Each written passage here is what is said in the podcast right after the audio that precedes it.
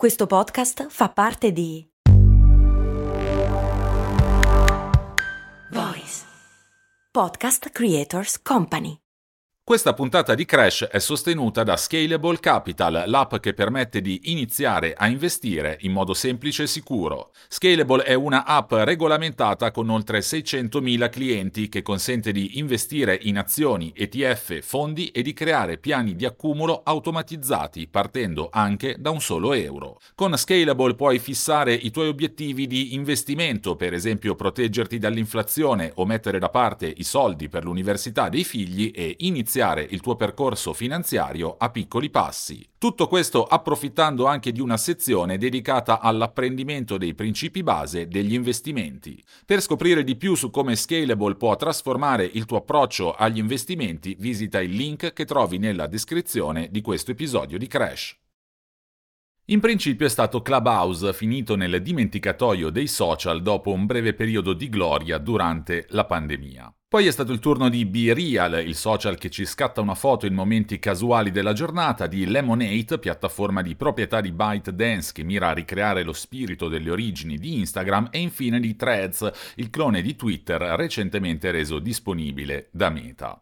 Che cosa hanno in comune tutti questi social network di recente creazione? Beh, che nonostante un effimero momento di gloria, nessuno di loro è riuscito realmente a radicarsi e a fidelizzare un elevato numero di utenti. Nell'aprile scorso Clubhouse è stato costretto a licenziare metà della forza lavoro e al momento sarebbe utilizzato soltanto da 3 milioni di persone. Le cose vanno un po' meglio per BeReal che però a un anno di distanza dal successo iniziale ha visto la crescita fermarsi a quota 51 milioni di utenti, una frazione minuscola dei 1,4 miliardi di Instagram. E per quanto invece riguarda Threads, la risposta di Zuckerberg a Twitter, allora nonostante gli incoraggianti risultati iniziali, il numero di utenti attivi è già oggi calato del 79% rispetto al mese di luglio, scendendo a circa 10 milioni. Insomma, nessuna delle piattaforme social nate negli ultimi anni è riuscita a decollare, confermando il sospetto che l'epoca d'oro dei social network di massa stia effettivamente giungendo al termine. Ma quali sono le ragioni per cui queste piattaforme, che hanno tutte conquistato inizialmente i primissimi posti delle classifiche delle app scaricate, quali sono le ragioni per cui queste piattaforme rischiano tutte di finire rapidamente nel dimenticatoio?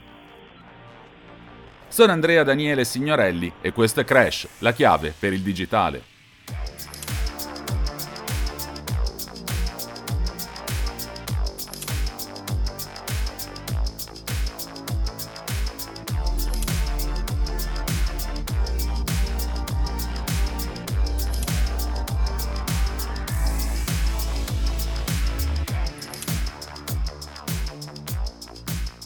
Allora, le ragioni dietro alle difficoltà di tutti i più recenti social sono in realtà varie.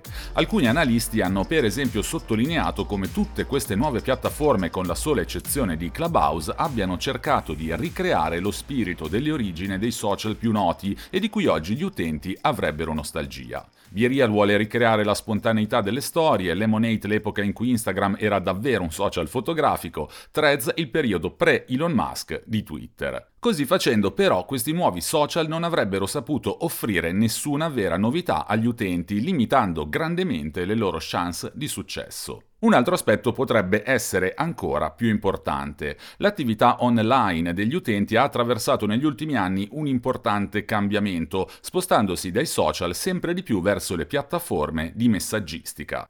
Un cambiamento confermato dallo stesso responsabile di Instagram, Adam Mosseri, che durante un'intervista al podcast 20VC ha spiegato come la condivisione di contenuti da parte degli utenti comuni si sia oggi trasferita sui messaggi diretti e nelle chat di gruppo. Se osservi il comportamento degli adolescenti su Instagram, ha spiegato Mosseri, si nota come ormai passino più tempo sui messaggi di quanto non facciano sulle storie o sul feed principale a postare regolarmente sui social, insomma, oggi sarebbero soprattutto se non praticamente solo creator e influencer. Non è quindi un caso che l'ultima piattaforma di questo tipo a ottenere un travolgente successo sia stata TikTok, che per prima ha intuito questa tendenza dando vita a un social sul quale gli utenti non sono incoraggiati a pubblicare post o a relazionarsi con altre persone, ma soltanto a consumare i contenuti di creator professionisti o aspiranti tali, interagendo con loro attraverso live like, commenti o messaggi. La stessa dinamica sta gradualmente diventando prevalente anche su Instagram e in parte perfino su Twitter e su Facebook. Il fatto che i social siano ormai popolati soprattutto da creator e simili ha però innescato un circolo vizioso. Più i contenuti che incrociamo sono professionali o curati, più diventa difficile per gli utenti comuni postare spontaneamente, perfino in angoli dei social nati proprio per questo, come per esempio le storie di Instagram, ma che col tempo hanno in parte smarrito la loro funzione originale originale. Insomma, gli utenti vanno ancora regolarmente su Instagram e sugli altri social, ma pubblicano sempre di meno. Se le cose stanno così, però perché le piattaforme come BeReal, che sono nate proprio per recuperare quello spirito originale e spontaneo, non riescono a sfondare? Secondo quanto si legge in un'analisi pubblicata su Bloomberg, il problema è che le vecchie abitudini ormai sono cambiate ed è già troppo tardi per tornare indietro. L'epoca dei social basati su metriche numeriche come la quantità di follower o di like sembrerebbe insomma essere passata. Oggi la piattaforma ideale è invece un luogo in cui le persone possono relazionarsi tra di loro senza la pressione di costruirsi un seguito o di pubblicare contenuti in grado di ammassare grandi quantità di like. Ed è effettivamente proprio ciò che avviene nello scambio spontaneo di contenuti all'interno dei gruppi di WhatsApp, dei server di Discord o dei canali di Telegram. Insomma, in sintesi, le persone continuano ancora a condividere contenuti, opinioni, ad avere scambi di ogni tipo tra di loro, ma lo fanno al riparo dagli sguardi indiscreti dei social e all'interno invece dei cosiddetti falò digitali, luoghi più intimi e più raccolti dove ci si può comportare in maniera più spontanea, limitandosi a frequentare i social vecchio stampo solo per consumare i contenuti di creator, brand, divulgatori o celebrità di vario tipo. Nel mondo dei social è quindi in corso una trasformazione, anzi una biforcazione. Da una parte le piattaforme che pongono l'accento sulle reti sociali e quindi sul concetto di network di rete, dall'altra quelle che si concentrano sul consumo passivo di contenuti e quindi sull'essere un media. A farne le spese, come abbiamo visto, sono state invece le recenti piattaforme che hanno cercato di essere solo e semplicemente dei social. C'è però un altro importante cambiamento in atto che si collega strettamente a uno degli aspetti di cui abbiamo parlato. Assieme all'insofferenza crescente nei confronti dei social vecchio stampo, sembra infatti che stia emergendo anche un'insofferenza nei confronti degli smartphone. O almeno questo è quello che potrebbe sembrare a leggere molte delle notizie uscite negli ultimi mesi, secondo le quali i vecchi cellulari starebbero per fare il loro grande ritorno. Non solo, ad alimentare questa presunta, come vedremo, ondata sarebbe la generazione Z, i nati tra la metà degli anni 90 e il 2010, motivati dalla volontà di contrastare la dipendenza da smartphone e gli effetti nocivi sulla salute mentale generata dai social network. This episode is brought to you by Shopify.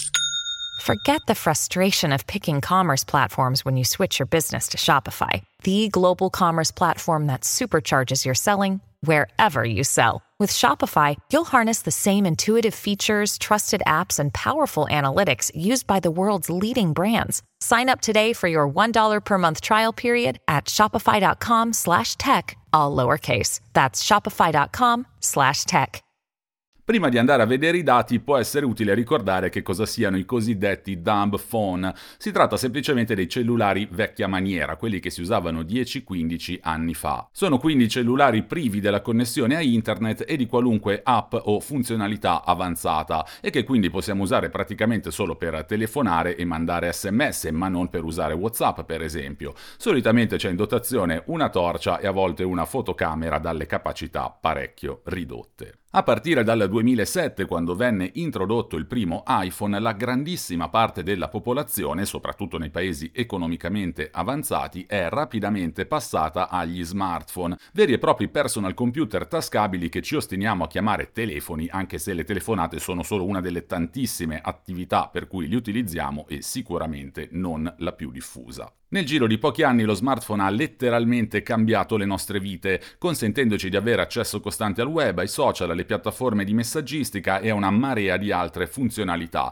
con il risultato che secondo alcune stime controlliamo il nostro telefono in media ogni 10 minuti, ovvero 144 volte al giorno.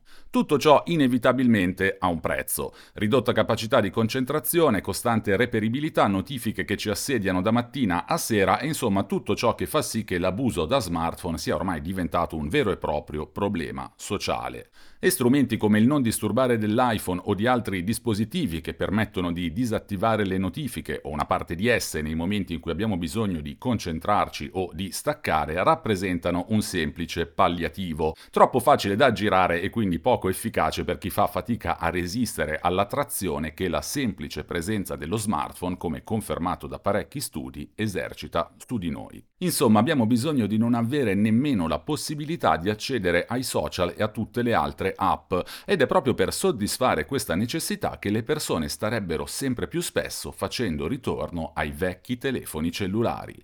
Una rivoluzione, anzi una restaurazione guidata come detto dai giovanissimi della generazione Z che starebbero maturando una crescente consapevolezza nei confronti degli effetti nocivi degli smartphone. Ma quanto c'è di vero in tutto ciò? I dati apparsi sulle tante testate che hanno raccontato questo presunto ritorno in realtà sono parecchio ambigui. Per esempio, un analista intervistato dalla CNBC ha spiegato che in America del Nord il mercato per i vecchi cellulari è sostanzialmente piatto, ma prevedo che salirà anche del 5% nei prossimi anni sulla base delle preoccupazioni legate alla salute mentale. Discorsi molto simili si trovano anche in parecchi altri studi, tra cui uno della società di ricerca Counterpoint. Quello che questi analisti dicono e che queste ricerche mostrano non è che i vecchi cellulari stiano effettivamente vendendo di più, ma che si pensa che potrebbero farlo e che le vendite potrebbero aumentare un po' nei prossimi 5 anni grazie alla crescente attenzione verso il problema della dipendenza da smartphone. Insomma, si tratta della previsione di un fenomeno che però non è nemmeno ancora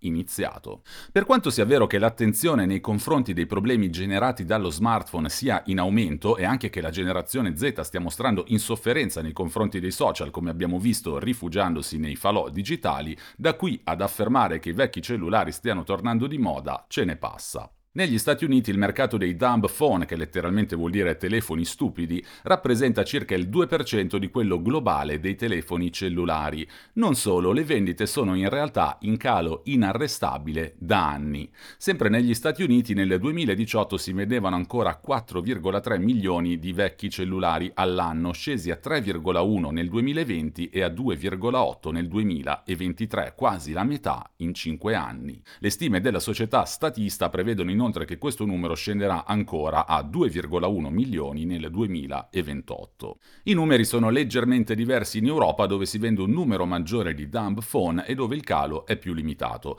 La tendenza però è la stessa, dai 23 milioni venduti nel 2018 si scende ai 15 del 2023 che dovrebbero poi arrivare a 12,5 entro il 2028. Più in generale si calcola che l'80% delle vendite dei cellulari tradizionali prodotti da società come Nokia, TCL, Punk, Punkt e altre avvenga nei mercati africani, asiatici e medio orientali.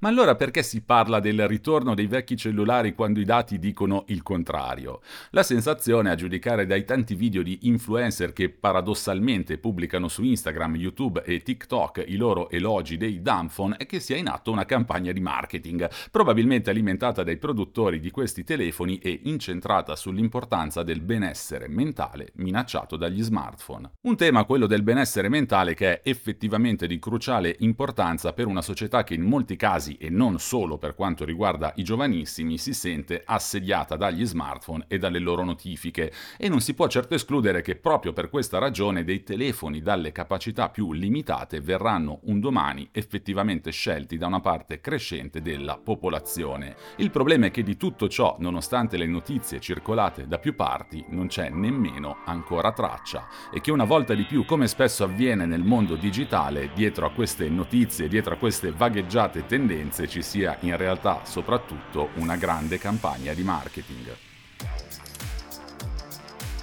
Sono Andrea Daniele Signorelli e questo è Crash, la chiave per il digitale. Vi aspetto ogni mercoledì su tutte le piattaforme di podcast.